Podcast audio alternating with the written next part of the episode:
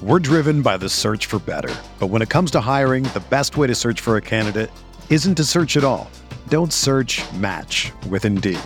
Indeed is your matching and hiring platform with over 350 million global monthly visitors, according to Indeed data, and a matching engine that helps you find quality candidates fast. Ditch the busy work. Use Indeed for scheduling, screening, and messaging so you can connect with candidates faster. Leveraging over 140 million qualifications and preferences every day, Indeed's matching engine is constantly learning from your preferences, so the more you use Indeed, the better it gets. Join more than 3.5 million businesses worldwide that use Indeed to hire great talent fast. And listeners of this show will get a $75 sponsored job credit to get your jobs more visibility at Indeed.com slash BlueWire. Just go to Indeed.com slash BlueWire right now and support our show by saying that you heard about Indeed on this podcast. That's Indeed.com slash BlueWire. Terms and conditions apply. Need to hire? You need Indeed.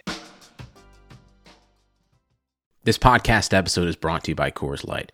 These days, everything is go, go, go.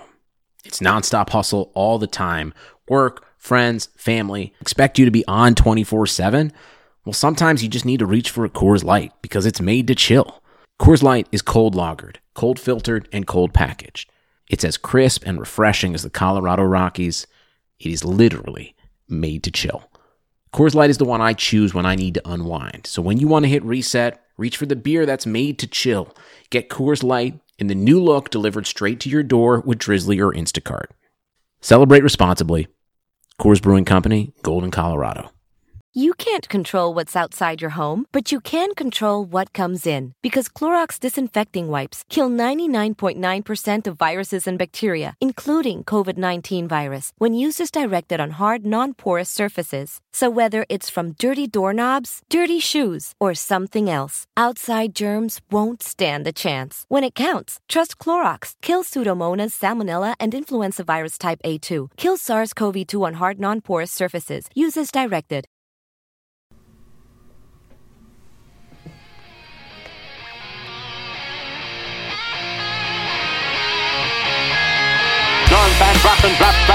Throws an arching pass upfield. Reggie Town Fields gathers it in on a dead run and races all the way to score for Los Angeles. A 72-yard touchdown play. First down inside his own five from his own end zone. Sacked and a safety on Rudolph. Aaron Donald and Clay Matthews got to him. Inspired by the presence of Captain Jack Youngblood, playing in pain with his broken leg. A savage Ram defense they hand it to Steven. Great jump cut. 45 Sees a whole burst to it. 20. Side steps a tackle. Runs left. 25 still on his feet. 46 yard goal by number 39. Running back, number 29, Eric Dickerson. Johnny Hekker, a high school quarterback, is going to throw. The fake is on it. He's got a first down to Stephen Bailey. Mike Jones made the tackle, and the Rams have won the Super Bowl. Super Bowl. Talk Radio with Derek Ciapala and Michael Stewart. Welcome to Rams Talk Radio. It's Derek Ciapala with, well, no one. I'm by myself. Mike's Mike's busy. Everybody's busy. We're all working, but could not leave you hanging with, without another midweek podcast. Get you guys looking towards the game this Sunday night. Big game. The 4 and 1 Los Angeles Rams facing the 2 and 3 49ers, a 49ers team coming off a devastating loss to Miami, a team that we thought was going to run through the NFC West at least. And in the NFC West is proving to be a great division. Also, for the 49ers, a struggle. It's been a struggle. And we'll see what they do as they get to the meat of their actual season. We're going to talk to Matt Barr, who's been on the show before. He's from the Fourth and Goal podcast, Rams Web Zone, PFN 365. He's everywhere. I mean, the guy is all over.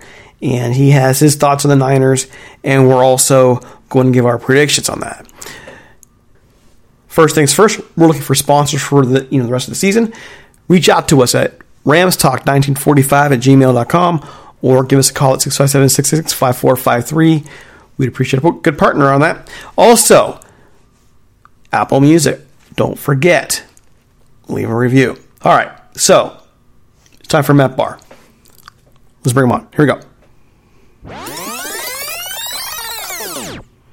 All right, folks, we're here with Matt Barr, who has many hats covering the 49ers, everything ranging from the Fourth and Goal podcast to writing for 49ers Hub and 49ers Web Zone, also on the breakdown for PFN 365.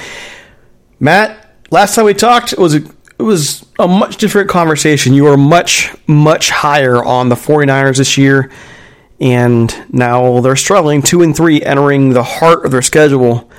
First of all, how are you? And then part two of that is, how are the 49ers? Uh, I'm good. I'm here to eat my crow, my man. I, I was talking big about the 49ers, and they have come out, and there's been a lot of factors to them playing flat, but they have not played well. Uh, personally, I am good. The 49ers are not so good. Uh, like you said, they're 2 and 3 going into the heart of their schedule, and really, when you look at their schedule, they everybody kind of was assuming they were going to come out of this at 5 and 0, 4 and 1. And now they're sitting 2 and 3 the next seven games are absolutely brutal. Two against the Rams. I have the Patriots, Bills, Saints, Packers, and Seahawks over the next seven weeks, and it's just it's such a tough stretch to play. So we're really going to see what this 49ers team is made of coming up. So as you're breaking things down, when we last talked, you know, I've I've been saying for the last couple of years now, the 49ers are built to beat the Rams. They made a couple moves that to me seem to be, you know, you're breaking a little bit of the core up on the defensive line to get some new in there, but still very talented. You, and now I'm looking at this and going, still a lot of talent there, but something's just not right with that talent. What's going on? The talent is there. The problem is the, the 49ers are very, very top heavy when it comes to stars. I think they're built very similar to the Rams in that way. That the best players on that team are just they matter so much to the team. Nick Bosa mattered so much to this defense. Dee Ford mattered so much to this defense. And they just don't have the players to replace those guys. They don't have the other edge rushers that can step up and do that. And when that happens, you know, Richard Sherman, he's he's out with a calf injury, which I think is more related to his Achilles and his calf. I don't even know if we see Richard Sherman play another down this year, just because it's a contract year for him, it might be a business decision. You know, if the 49ers are not going to be playing well, he might not want to go out there and try and aggravate this before he gets one last contract, probably. So Richard Sherman being out, Bosa, Ford being out, it, the lack of a pass rush leads to the secondary getting exposed, and it kind of just leaves the linebackers, which are very, very good, caught in between two forces that can't hold up their end of the bargain. And it's been it's been tough sledding defensively. I think you're absolutely right. They were built to beat the Rams, but now these injuries have just knocked them down so many pegs. And the biggest issue I see because the games don't stop because of injuries, right? They don't stop playing because the team gets hurt. The team is come out there. It's just they don't look like they want to be there. They're not playing with the same fire and intensity they were playing with in 2019, and that is just like that's why they go and get blown out by Miami because they just they didn't. It didn't look like they wanted to be there on Sunday. I mean, I would think they're going to want to be there playing against the Rams. It's a divisional opponent. This is a rivalry that's starting to get hot again. And I would think there will probably be a different team coming out. Are you getting any kind of sense of that or not? I hope so. I really hope so. Um, the player interviews and the coach interviews don't sound like they're on the same page, which is a little bit concerning to me. Uh, you Kyle Shanahan coming out and saying that they're throwing the ball too much, and then they interviewed Raheem Mostert, and he came out and said, "Well, they need to throw the ball more to open the defenses up, sort of thing. So really, I, I, don't know if anybody's on the same page in that in that locker room right now. It's, it's pretty concerning to me because this group has to figure it out and has to figure it out quick because otherwise, like I said, these next seven games, if they come out and play like they did against Miami, they're going to go zero and seven, and a team that was in the Super Bowl less than eight months ago is going to be looking at two and ten, and that is not not an ideal situation for them to be in. Uh, they have a they have man, I, I, I can't put my finger on what it is exactly for this team, but they really need to come out and play with some intensity against the Rams because, like you said, it is a division game. It is important to them, and their season is on the line. Because if they lose this one, you might as well pack it in. There's no point in in having playoff aspirations at two and four with the schedule they have coming up. Well, that, that makes me again makes me think that says this is still a team that made it to the Super Bowl. This is still a team that you know tasted what it was to win, and it's the Rams are playing. This isn't some scrub. This is a, a rival team they know well, and I would think they would show up for this game. But something that you're talking about is is, is raising my eyebrows. Kyle Shanahan, you know, the handpicked guy to come in there and coach this team. He had his criticism for the first couple years. They put together last year. They go to the Certain Bowl, and now it seems there's a disconnect. Where does the organization stand with Kyle Shanahan? Where do the players stand? What's going on out there with this? Well, Kyle Shanahan just signed a six-year extension, so he's not going anywhere unless he walks away from this team. He's not going anywhere. That's that's the that's the long and short of it for him. Player wise, I think that Kyle Shanahan doesn't trust his quarterbacks. I don't think he trusts Jimmy Garoppolo. I don't think he trusts CJ Beathard. I don't think he trusts Nick Mullens.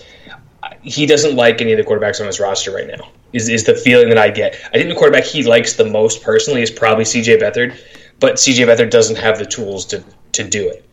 Uh, Jimmy Garoppolo, he he's coming off the high ankle sprain. They said that you know he, he was pulled in the first half to protect him. I don't buy it. He wasn't hurt. He was moving fine. He just didn't have it on Sunday, and there was nothing that they could have done to leave him in to even hope to have a chance to come back and win that game. Uh, it's it's really a disconnect with the quarterbacks. That's where I think it lies. Is, is Kyle doesn't trust his quarterbacks to go out there and perform and do what they need to do, so he doesn't call the right plays. So all this, we you know we called Kyle Shanahan disrespectful Kyle last year because he would be all the way in his bag with his play calls, and this year the offense just seems boring, which it shouldn't be because when you look on paper, Deebo Samuel, Brandon Aiyuk, George Kittle, Raheem Mostert, they're exciting weapons but Kyle doesn't trust the doesn't trust his guys to operate and, and pull it off because the offensive line is playing poorly and the quarterbacks are playing poorly and just it's a whole mess in San Francisco right now. Like I said, if they don't figure it out quick, uh, we could be looking at a very very different roster in 2021. When you're talking about that, it just brings back memories of last year. Now, the first two years, we had Sean McVay. He was a wizard. He was the guy who made magic happen on offense, had all tools, couldn't do anything wrong. All of a sudden, to uh, the, the, Detroit game a couple years back where we saw Matt Patricia's defense kind of doing some things that caused off guard the, the Bears. And then you get all the Super Bowl still, and Belichick shuts them down. Last year, come in, offensive line problems, play calling shifts, and all of a sudden, this offense that was amazing is a lot of times hot garbage. That perspective kind of comes in mind here as I'm hearing you talking about we have these playmakers, you have an offensive line that's struggling. What we learned this year as the Rams have adjusted is Sean McVay can still call plays. He still mm-hmm. has everything there. We've had a better offensive line. How much of this quarterback play comes to the offensive line? How much of it is actually play calling on Shanahan's part, or the fact that the offensive line has not been what you what you hoped it would be? Yeah, I think it's little column A, little column B on that one. Um, the offensive line is playing very poorly. They lost Joe Staley to retirement in the offseason. That seems to have affected Mike McGlinchey a lot harder than I think people really thought it would. He's lost his running mate. He's lost his karaoke partner. You know, he's lost his swing guy. Um, it's hurt his confidence. McGlinchey's out there kind of snapping at reporters and snapping at fans that, that, that said he's had a poor season, which he has had a poor season.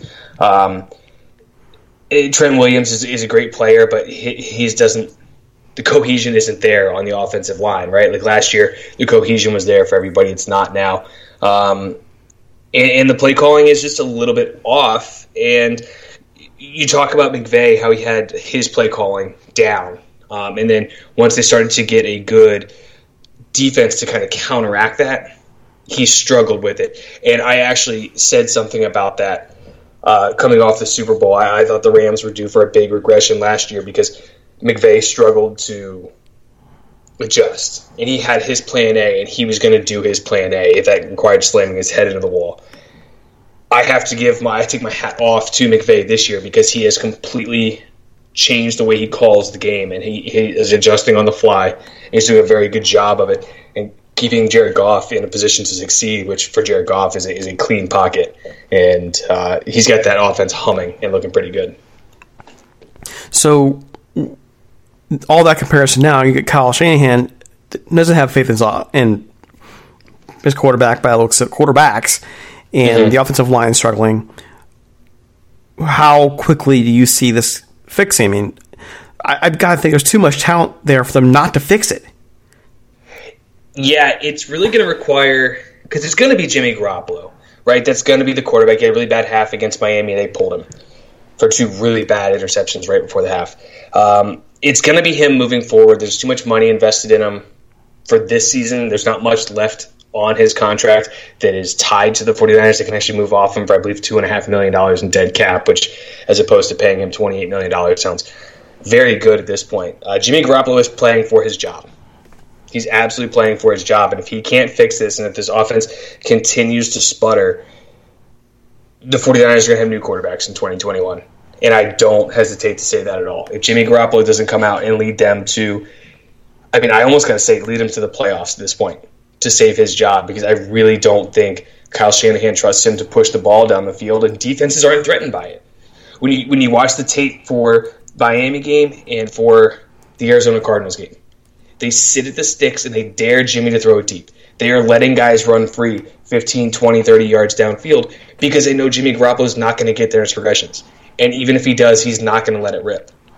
He, he either can't or won't throw the ball deep, and it's killing this offense because Kyle Shanahan is dialing up plays to get the ball out and get it, push it down the field, and Jimmy Garoppolo is living in the middle of the field and short. So defenses are stacking in the middle of the field and they're forcing him to throw outside and deep, and it's not gonna, it's not his game, and I don't think it's ever going to be Jimmy Garoppolo's game. So if if if Garoppolo can't figure it out and gain some confidence, I don't think this offense is really going to figure it out all year. So my question then is this: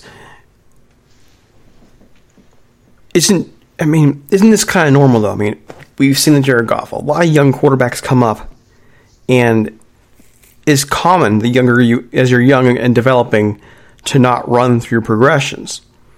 What makes Jimmy Garoppolo different in that his job's in the line? Yeah, Jimmy Garoppolo's also not young. This is his seventh or eighth year in the league, so he's not on a rookie. But how many? But how many is a starter, Matt? Uh, it's that matters. was a starter, but he played behind Tom Brady for three years before he was traded. He had uh, last year was his full, I guess, quote unquote, full full first full year. But it, I, I, at some point, you are what you are, mm-hmm. and and no matter of uh, of always. I'm I'm running out of excuses. I'm running out of tolerance for excuses oh. for Jimmy Garoppolo. Is where I'm getting at.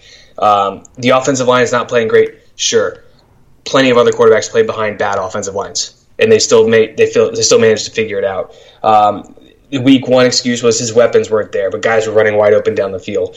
Uh, week four was, or week five, excuse me, was you know, oh well, his his ankles hurt, but he didn't look hurt in pregame. He didn't look hurt when he had to scramble out of the pocket. He never really looked hurt. His footwork's always been terrible. He wasn't stepping into his throws. So that's kind of just how he throws the ball anyway. Uh, there's, I'm running out of excuses and I'm running out of time to give Jimmy Garoppolo these excuses. And at some point, like I said, I think you are who you are, and I think we've seen the peak of what Jimmy Garoppolo could be, and that was last year behind a good offensive line and and and a Kyle Shanahan that was fully ready to commit to him. But now all that stuff's on tape. They've seen how to stop it, and teams are focusing in stack the box, stop the run, keep Jimmy out of the middle, and it's it's working really well for them. I mean, I, I, hate to really kind of pin on you know come pin on this, but I'm going back to Jared Goff. Same thing. Saw a lot of these issues last year. Um, running through progressions, making some dumb mistakes. Uh, just I go back to the Cincinnati game, and I always go back to that interception he threw in, in the Cincinnati game, and thought, "Oh my gosh, this is probably the worst interception I've ever seen a quarterback throw." Mm-hmm. But yet, they come back this year and retool some things, and Jared's doing fine, doing well actually, one of the better quarterbacks mm-hmm. in the league rating wise. I mean, what is the difference though? I mean, Jared's 26. He's this is his fifth year starting, if I'm if I'm counting my numbers right, uh, and what's the difference though between Jared Goff and Jimmy Garoppolo? Elite arm talent, actual elite arm talent. I think Jared. I think Jared Goff from a clean pocket is one of the best quarterbacks in the league. I absolutely 100% believe that. He can sling the rock with the best of them. I don't think Jimmy Garoppolo can do the same. Jimmy Garoppolo doesn't have the arm talent. You can give him all day back there, and and you saw it in the Super Bowl. Everybody likes to peg that last that last throw to Emmanuel Sanders where he overthrew mm-hmm. him. Yes, that's a, that's an overthrow. But if you go back and you look through the season, he doesn't throw a good deep ball. even when he had guys running wide open. Look, Rams guys. So third and 16, second, third and 16 in, in, in week 16 last year. Emmanuel mm-hmm. Sanders is running completely wide open. And Jimmy Garoppolo's pass is so bad that it causes him to have to make a falling backwards catch. There's no quarterback in the league that shouldn't have hit Emmanuel Sanders on the money and let him take that in for a touchdown. That's the kind of stuff we're seeing. Against the Packers, he had George Kittle running, no one within 20 yards of him. George Kittle had to slow down, come back, get the ball, and then outrace the defense to the end zone. Shouldn't have to do that. He can't throw the deep ball. Jared Goff can. Jared Goff absolutely can. And I, I would take Jared Goff 10 times out of 10 in the clean pocket over Jimmy Garoppolo just because of what I know his arm talent can do. Once Jared Goff gets pressured, and you, you alluded to this, once he gets a pressure in his face and he starts to, the pocket starts to break down, he doesn't make great decisions. I think Jimmy Garoppolo makes better decisions than that. But Goff is more physically gifted. And I think you can stick with a guy that's more physically gifted and teach him how to do this stuff than to try and teach a guy that is struggling with that and struggles with the throws. Uh, you know, I would also venture to say when it comes to Goff, I think Goff gets his criticism. Pe- people think, you know, it, when the Rams struggle, people think that Goff is, you know, Satan.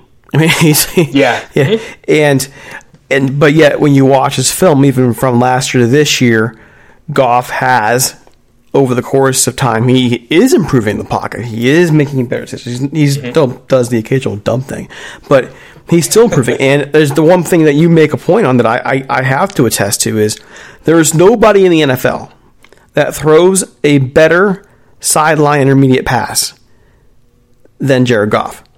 Correct. Nobody.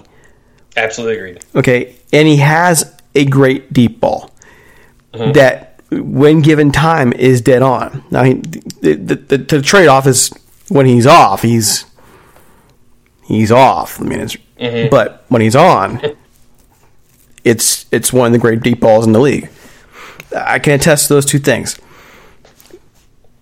You know, so I, I get what you're saying there, and then I have to wonder though, going back, what attracted the 49ers to him then? If if, if Jimmy Garoppolo had these flaws, and this is a big investment that they've made in him over the course of the last couple years.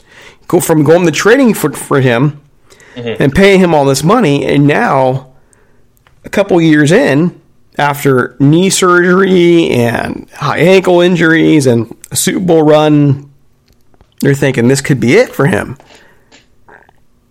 Yeah, the the investment Jimmy Garoppolo put them in a tough spot in 2017. I'll tell you that right now. He put them in a very, very tough spot because basically, you know, they trade a second round pick for him. You trade a second round pick for a quarterback and he doesn't quite pan out. You can deal with that. You can live with that, right? I mean, think about they, they drafted Dante Pettis in the second round. Think what they've gotten out of him. Absolutely nothing for two years now, right? They had some flashes as a rookie, but pretty much nothing since. Um, he's he's not even suiting up anymore. He was he was a healthy scratch against the Dolphins. If you give away a second round pick, you can deal with that. Jimmy Garoppolo put them in a tough spot because in 2017 he came out and went 5 0 with a bad football team.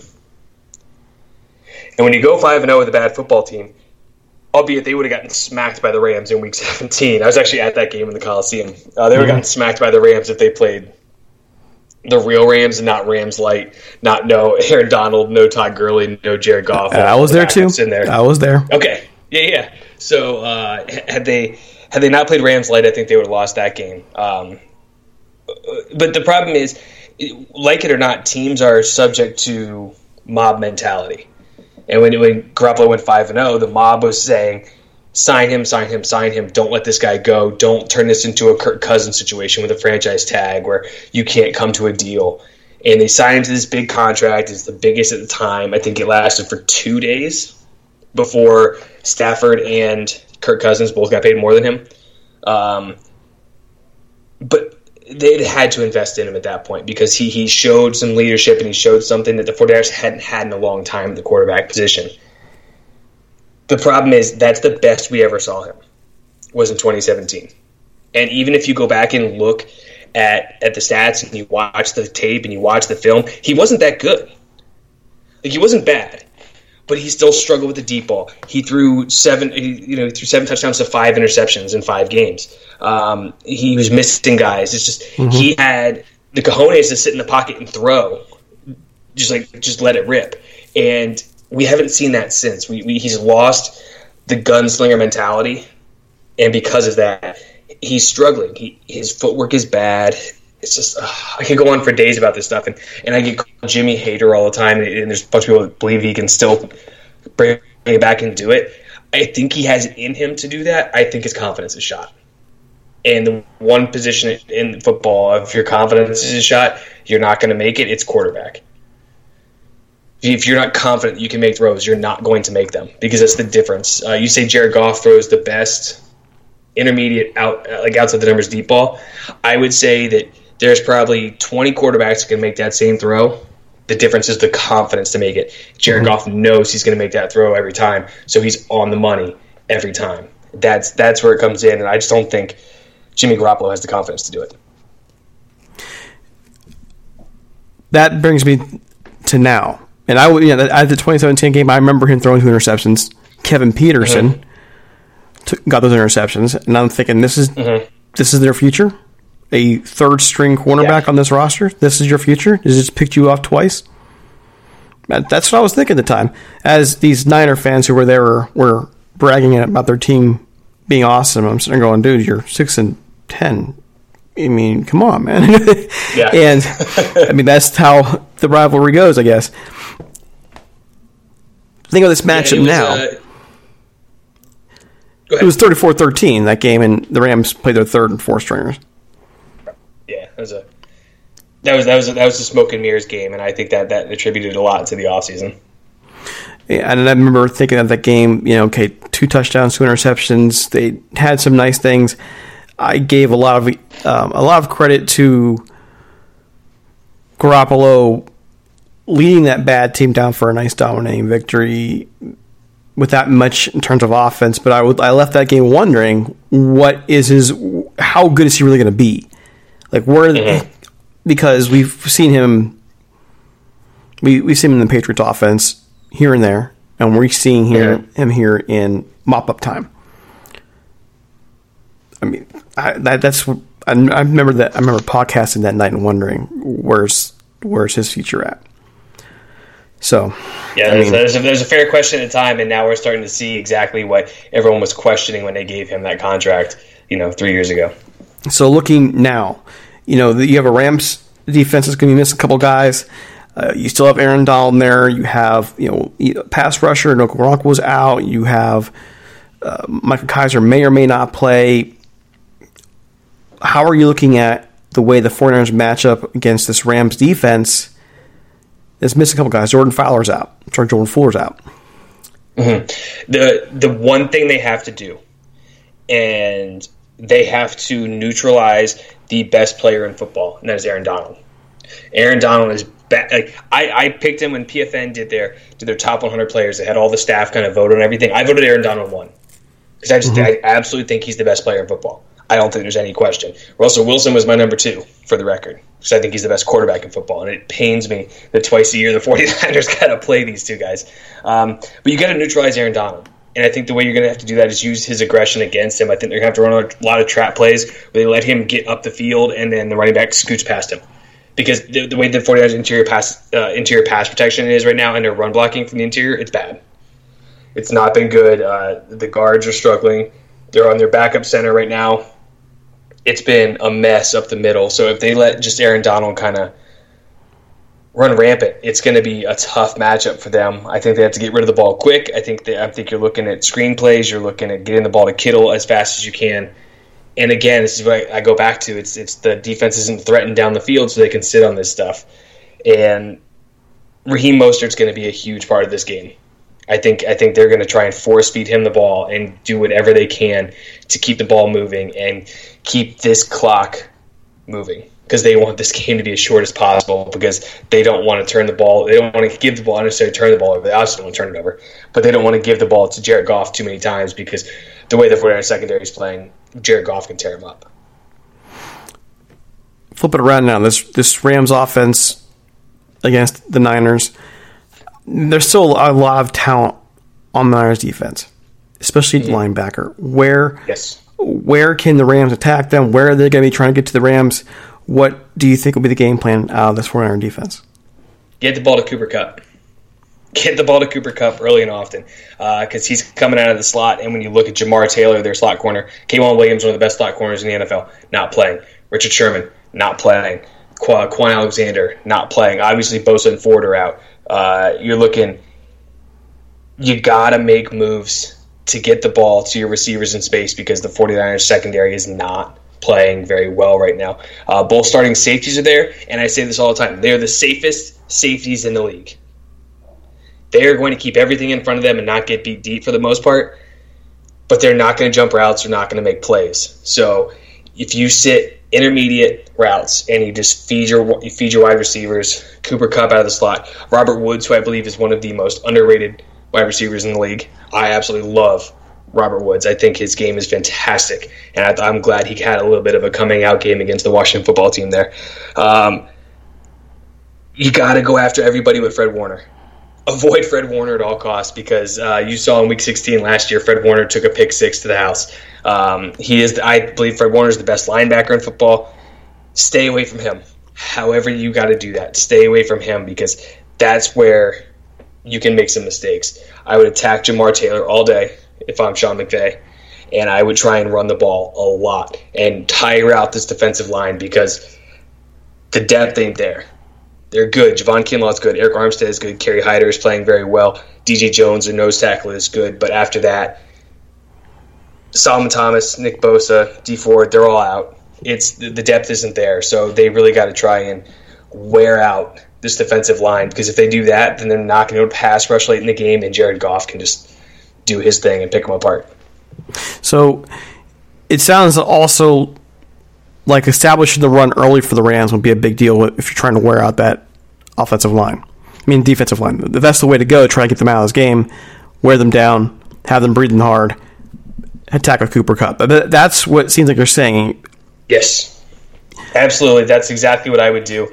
And um, I actually really like the fact that Higbee and, and Everett have both been playing. I think that's a very, you know, Kyle Shanahan and Sean McVay come from the same tree. So using two tight ends is very, very similar to them. Uh, and Everett had a big game last week.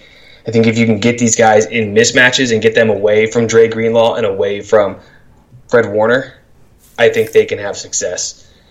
Because I don't, ooh, there's there's just so many pieces on this Rams offense scare me because I don't know how the 49ers are going to match up with them. That's the one thing I really like about the Rams offense this year that they sort of did at the end of last year when everything was coming together is that they have all these different weapons. None of them are great on their own. Like there's no number one deep threat. This has actually been my complaint. If there's anything about the Rams at wide receiver is there's no one that scares like a Julio Jones. But teams do have to come in and wonder who where are they going this time. Mm-hmm. And that that to me is a, a it was a surprise for me. Joe Everett is a guy I believe in. I think if he was another, on any other team in the league right now, he's a Pro Bowler. I honestly believe that. But they've had so many different weapons there that it's been hard to establish himself. Tyler Higbee at the end of last year, amazing numbers. The end of last year has been in and out in terms of the numbers this year. Why? Because they have so many different guys that can nail you. That's the hardest. To, that's the hardest part to me about doing the Rams offense right now is they can they can kill you in seven different ways. Yeah, and that's really what's going to tear up uh, Robert Saleh, the defensive coordinator for the 49ers. Uh, a lot of people are calling for his head again. I don't understand that one. Um, they're saying he's, he's not that good. Well, he's missing his top. You know, he's missing his top corners. He's missing his top pass rushers. He's missing a whole bunch of pieces all on the defense, and he's being asked to kind of pick up the slack, and and he's not been able to do it. Um, playing Brian Allen for so long last week and just letting get him get torn up is terrible. Uh, if I were Sean McVay, I would come out, play one, and try and take a deep shot. And just see if they're going to give the same thing up over and over again like they did against Miami. See if they learn their lesson. Because, uh, like we've said, that Jared Goff throws that good deep ball maybe just kind of put it out there and see what happens because Miami, I don't think, has a true number one wide receiver last week. And last week they were tearing them up with that deep ball. So I would come out, I would come out swinging, but also, like I said, you know, you do want to establish the run and, and get that defensive line tired because uh, as good as they are and as talented as they are, there's just so few of them anymore that they, they, they just can't get consistent pressure all game long. Well, I'm thinking about in terms of that's a problem for the Rams they don't throw deep enough. they tend to get compact, compact, and that was why it was a big deal, at least from my perspective, that they did get to Robert Woods deep last week. They did go go take the shot. They have to take shots. Every team in the league, in my view, has to take shots. You want that defense mm-hmm. respecting every aspect of your offense. And that is something that if the 49ers are going to be able to, if the 49ers can find ways to collapse that defense in on the Rams, then they're going to have a, a much more, you have a better chance of taking the Rams out. They're going to have a better chance of getting pressure on, on on Goff. They're going to have a better chance at wearing down that Rams offensive line. There, there are guys in that offensive line who are aging or have struggled with injuries the last couple of years. This is their shot. That's just how they're going to have to do it. Mm-hmm. But you know, I'm seeing, I'm seeing the Rams offensive line right now holding up. Okay, and I'm seeing mm-hmm. Sean McVay even getting the running backs more involved in the passing game, which is something that they completely fell away from last year. And that adds even more to being able to deal with problems of pass rush. It's not an easy thing for teams to handle right now, and the Rams still have plenty of flaws in the process. Yeah, it's it's going to be an interesting matchup because I think the the 49ers, like, like you were saying before we got on, I, I think this is going to be a little bit. I think this game is a game that can get out of hand for the 49ers. You think it can be a little bit closer because the 49ers still are a talented team and I believe that. I do believe they are a talented team, but you know, like I've alluded to, they just haven't come out with that fire. And if they come out flat on Sunday night and the Rams get up on them and the Rams get a lead, it's going to get ugly quick.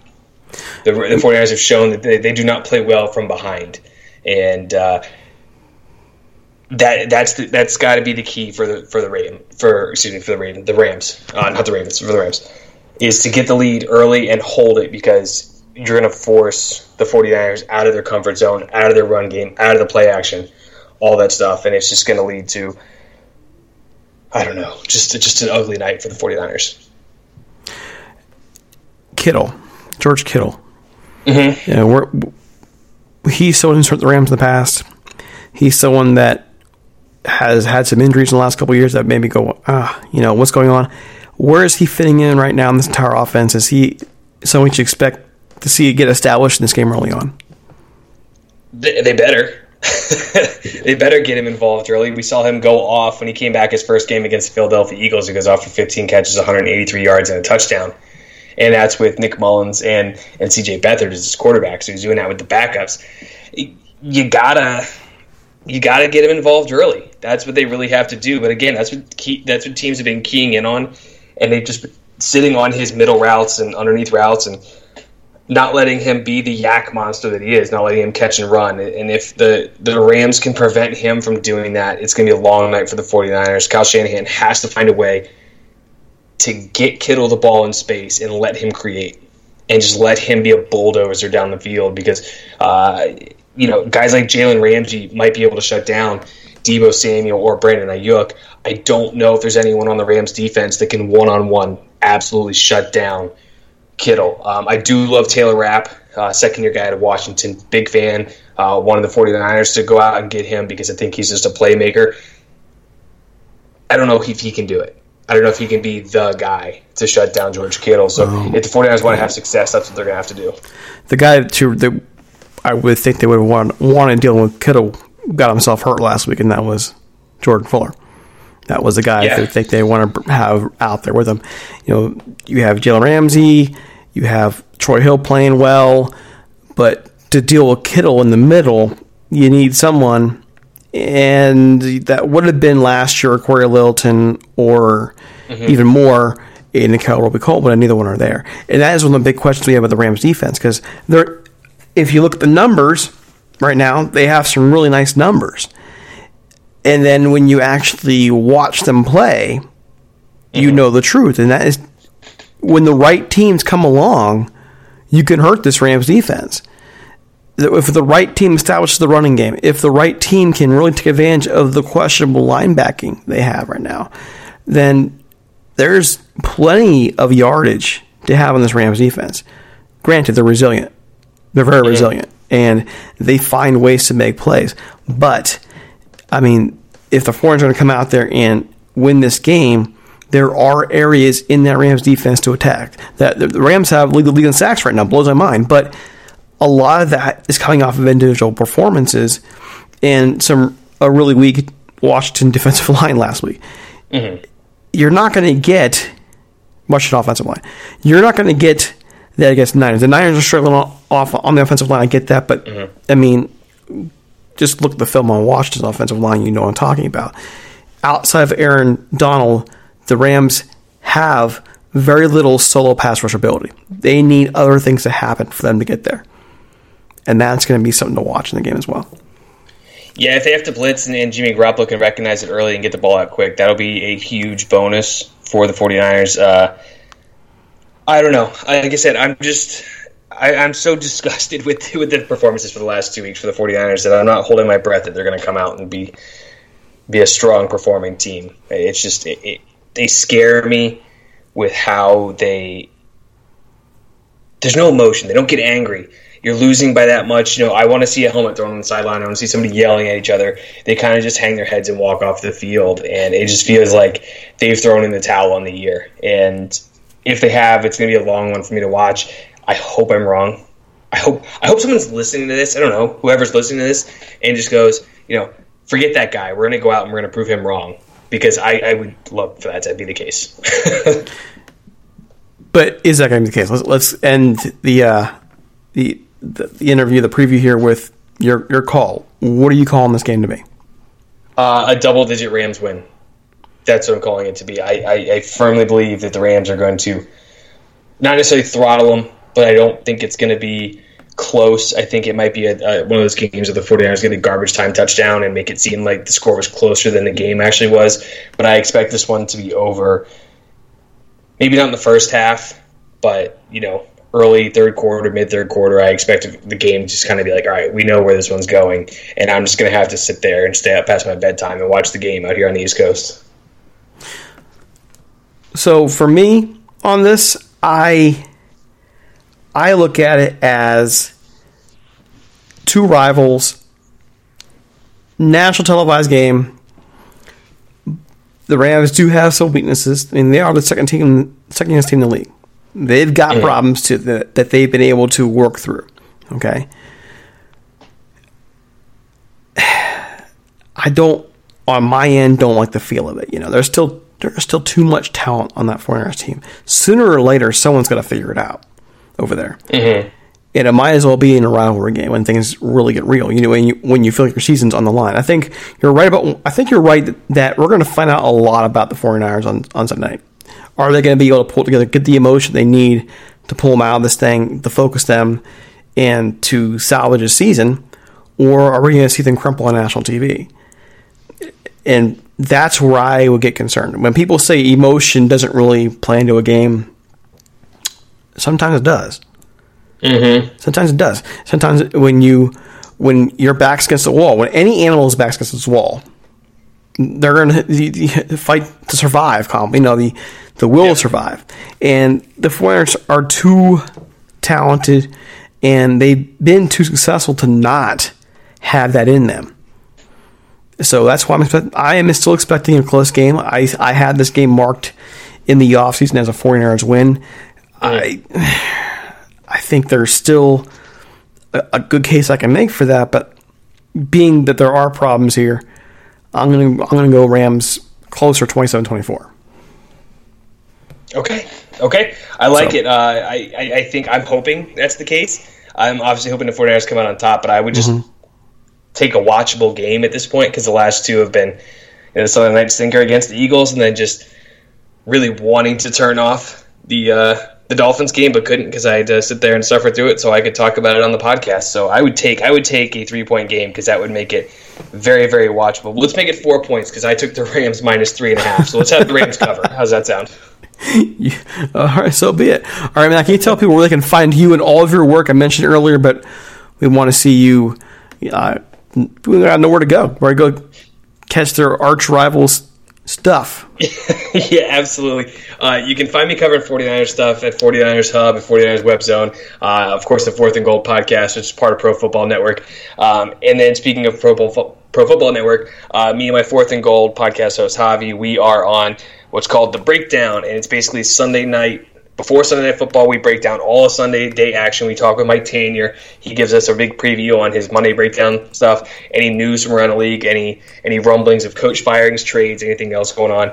Uh, Mike is there to hook it up, and we go through all the games. We talk about the best fantasy players, um, the best performers of the day, everything. And then you can follow me on Twitter at MattBar underscore. I promise I interact with just about everybody. So if, even if you want to come talk a little smack, I'll, uh, I'll, I'll jump in the trenches with you. Outstanding. All right, Matt.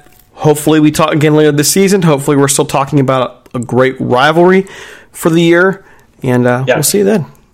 Absolutely. Thanks for having me, man. All right. Thank You take care.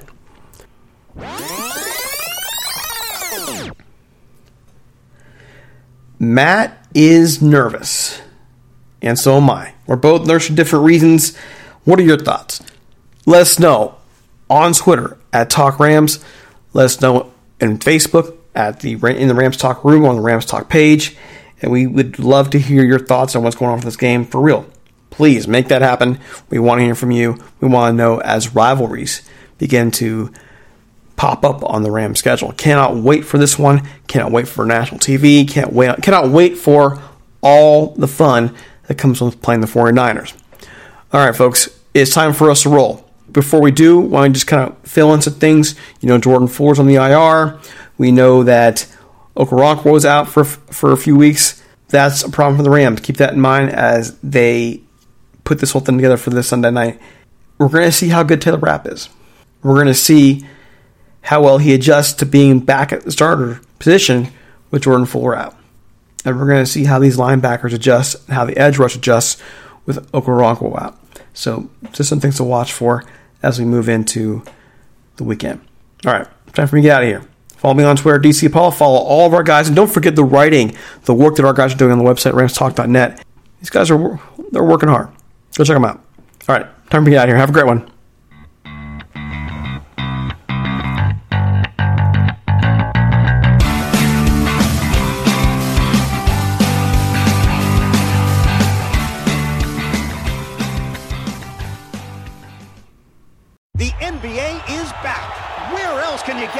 Type of drama. Where else does history hang from the rafters? Jaylen Brown throws it down. Where else is your own city home to your biggest rival? The battle of the lane is real, people. And 30 feet is still in range. Hurry, action. Where else can a city this loud be this slept on?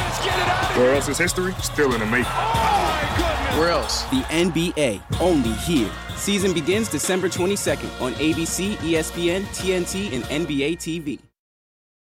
You can't control what's outside your home, but you can control what comes in. Because Clorox disinfecting wipes kill 99.9% of viruses and bacteria, including COVID 19 virus, when used as directed on hard, non porous surfaces. So whether it's from dirty doorknobs, dirty shoes, or something else, outside germs won't stand a chance. When it counts, trust Clorox. Kill Pseudomonas, Salmonella, and influenza virus type A2. Kill SARS CoV 2 on hard, non porous surfaces. Use as directed.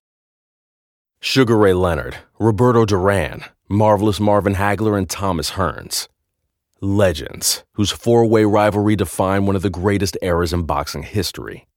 Relive their decade of dominance in the new Showtime sports documentary, The Kings, a four part series premiering Sunday, June 6th, only on Showtime.